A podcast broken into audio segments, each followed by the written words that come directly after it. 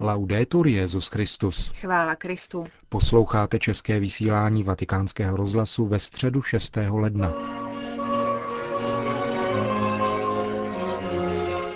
Před přílišnou sebejistotou jako tím, co vzdaluje od Boha, varoval Benedikt šestnáctý v homílii během dnešní mše ze slavnosti Zvěstování Páně.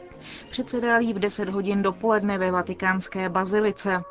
Při polední modlitbě Anděl Páně se pak vrátil k tématu tří králů, mužů vědy, opravdových hledačů pravdy, vzorů jednoty mezi inteligencí a vírou. Přinášíme vám nyní homílii Benedikta šestnáctého z dnešní bohoslužby.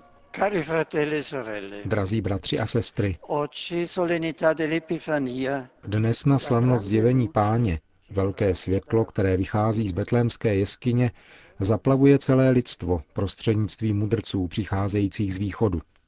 První čtení z knihy proroka Izajáše a úryvek z Matoušova evangelia, jež jsme před chvíli vyslechli, kladou vedle sebe příslib a jeho naplnění v onom zvláštním napětí, na které se naráží při následné četbě pasáží ze Starého a Nového zákona.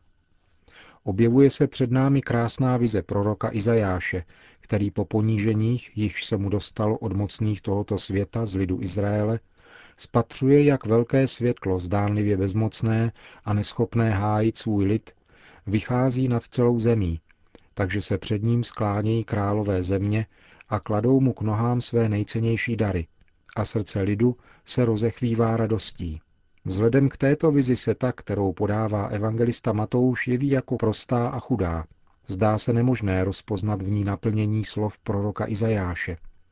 Vskutku, do Betléma přicházejí nikoli mocní králové země, ale mudrci, neznámé osobnosti, na něž bylo možná zhlíženo s podezřením, ale v každém případě nezasluhovali zvláštní pozornost.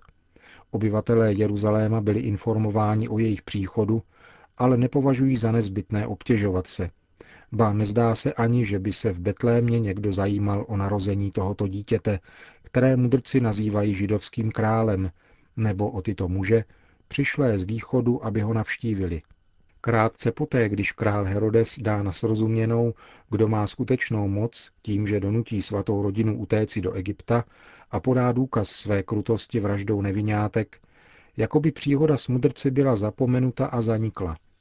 Je tedy pochopitelné, že srdce a duše věřících všech staletí jsou přitahováni spíše viděními proroka, nežli obyčejným příběhem evangelisty, jak dosvědčují také znázornění této návštěvy v našich Betlémech, kde se objevují velbloudi, dromedáři, mocní králové tohoto světa, sklánějící se před dítětem a kladoucí mu k nohám své dary v drahocenných truhlách. Je však zapotřebí věnovat větší pozornost tomu, co sdělují oba texty. Co vlastně viděl Izajáš svým prorockým pohledem? V jediném okamžiku zahlédl skutečnost poznamenávající celé dějiny. Ani událost, kterou popisuje Matouš, však není nějakou krátkou, opominutelnou příhodou, která končí spěšným návratem mudrců do jejich vlasti. Naopak, je to počátek. Ony osobnosti pocházející z východu nejsou poslední, nýbrž první z dlouhé řady těch, které v průběhu všech historických období umějí rozpoznat poselství hvězdy, umějí putovat cestami, které ukazuje písmo svaté, a dovedou tak nalézt toho, který je zdánlivě slabý a křehký, ale který má naopak moc darovat srdci člověka radost největší a nejhlubší. V něm se totiž zjevuje nádherná skutečnost, že Bůh nás zná a je nám na blízku, že jeho velikost a moc se nevyjadřují logikou tohoto světa, ale logikou bezbraného dítěte, jehož silou je pouze láska, která se nám svěřuje. V dějinách se neustále vyskytují osoby, osvícené světlem hvězdy, jež nacházejí cestu a přicházejí k němu. Všechny a každá svým způsobem mají tutéž zkušenost mudrců. Přinesli zlato, kadidlo a mirhu. Nejsou to zajisté dary, které odpovídají na primární nebo všední potřeby. Tehdy by svatá rodina zajisté potřebovala mnohem více něco jiného než kadidlo a mirhu, ba ani zlato nemuselo být bezprostředně užitečné. Tyto dary však mají hluboký význam. Jsou úkonem spravedlnosti. podle mentality již v té době na východě panovala, vyjadřovali uznání, že dotyčná osoba je Bohem a králem. Jde tedy o akt podrobení. Znamenali, že jejich dárci patří od té chvíle panovníkovi a uznávají jeho autoritu. Důsledek, jež z toho vyplynul, je okamžitý. Mudrcové už nemohli pokračovat svou cestou, nemohli se již vrátit k Herodovi, nemohli už být spojenci mocného a krutého vládce. Vydali se navždy cestou dítěte, které je povede mimo velké a mocné tohoto světa. Povede je k tomu, který čeká mezi chudými, cestou lásky, která jedině může proměnit svět. Mudrcové se tudíž nejenom vydali na cestu, ale tímto aktem se začalo něco nového. Byla vytyčena nová cesta, na svět se stoupilo nové světlo, které nehasne. Prorocká vize se uskutečňuje. Ono světlo už nemůže být ve světě ignorováno. Lidé se vydávají za oním dítětem a jsou osvíceni radostí, kterou může dát jenom on. Betlémské světlo nadále osvěcuje celý svět. Těm, kteří jej přijali, připomíná svatý Augustín. Uznáním Krista za svého krále a kněze, jenž za nás zemřel, jsme jej také my uctili, jako bychom mu přinesli zlato, kadidlo a mirhu. Chybí nám jenom dosvědčit jej a vydat se jinou cestou, než jsme přišli.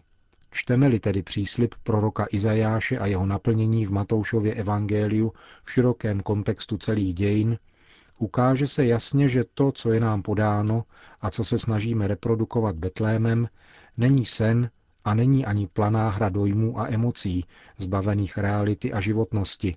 Nýbrž jde o pravdu, která ozařuje svět, třeba že Herodes se zdá být vždycky silnějším a ono dítě, jako by mohlo být vyhnáno mezi bezvýznamné či dokonce pošlapané. Jedině v tomto dítěti se však projevuje boží moc, která shromažďuje lidi všech dob, aby pod jeho vládou putovali cestou lásky, která proměňuje svět. Ačkoliv se však z oněch nemnohých v Betlémě stali mnozí, věřících v Ježíše Krista se zdá být stále málo.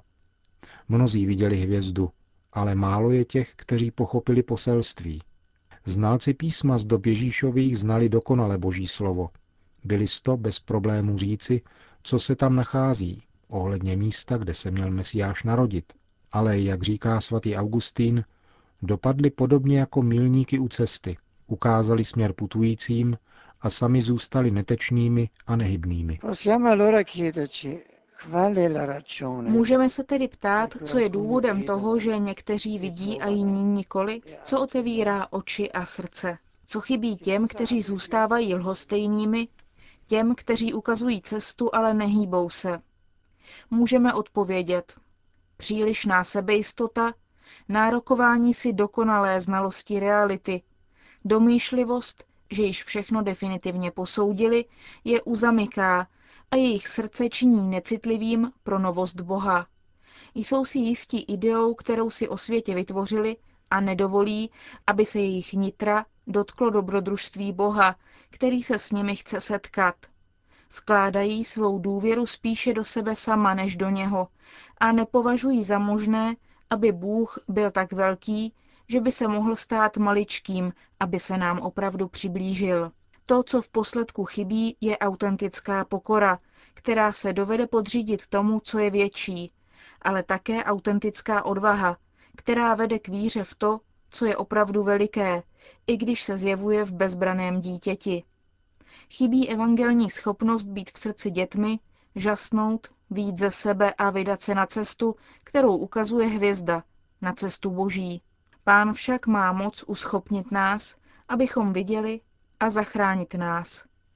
Prosme ho tedy, aby nám dal moudré a nevinné srdce, jež nám umožní spatřit hvězdu, jeho milosrdenství, vydat se na jeho cestu, abychom ho nalezli a byli obdařeni velkým světlem a pravou radostí, které přinesl na tento svět.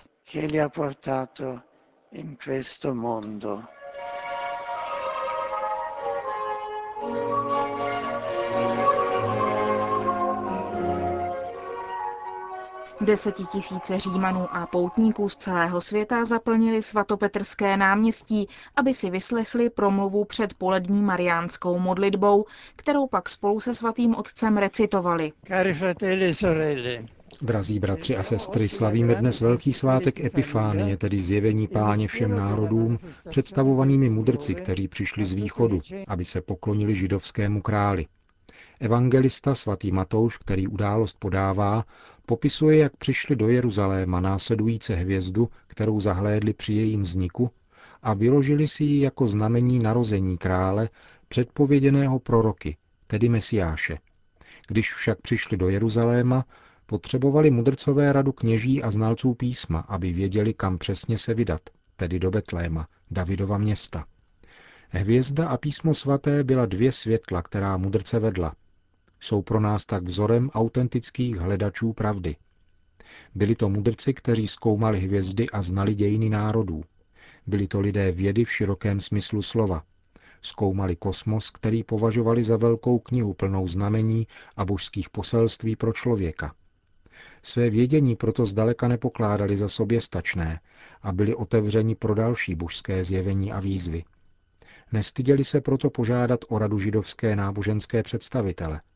Mohli si říci, zvládneme to sami, nepotřebujeme nikoho, aby se podle naší dnešní mentality vyhnuli každému směšování vědy a božího slova.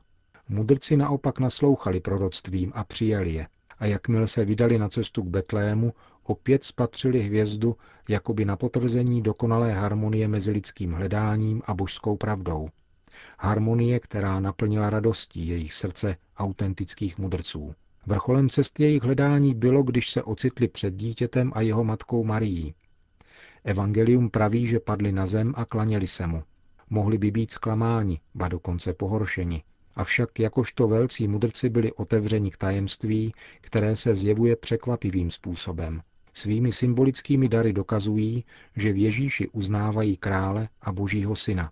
Právě v onom gestu se naplňují mesiášská proroctví, která zvěstují, že národy se budou klanět Bohu Izraele. Poslední detailní potvrzení jednoty inteligence a víry u mudrců je skutečnost, že ve snu dostali pokyn, aby se k Herodovi už nevraceli, a proto se vrátili do své země jinou cestou. Bylo by přirozené vrátit se do Jeruzaléma, do Herodova paláce a do chrámu, aby se podělili se svým objevem. Mudrci, kteří si zvolili za svého panovníka dítě, to však střeží ve skrytosti, podle Marijina stylu, nebo lépe v božím stylu, a tak, jako se v tichosti objevili, zase zmizí. Nasyceni, ale také proměněni setkáním s pravdou. Objevili novou tvář Boha, novou královskou hodnost, lásku. Kéž nám pomáhá Panna Maria, vzor pravé moudrosti, abychom byli autentickými hledači pravdy o Bohu, schopnými žít vždy v hlubokém souladu rozumu a víry, vědy a zjevení.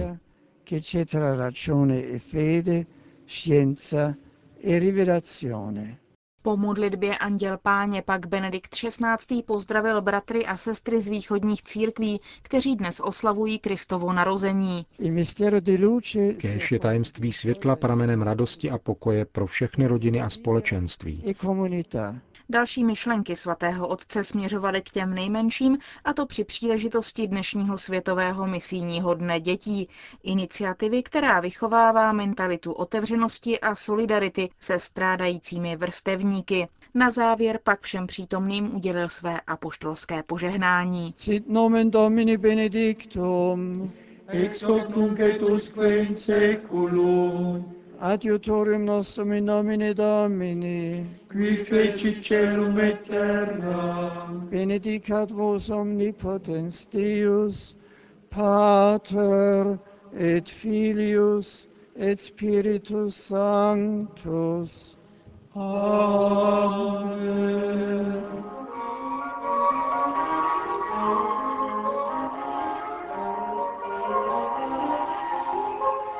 Končíme české vysílání Vatikánského rozhlasu. Chvála Kristu. Laudetur Jesus Christus.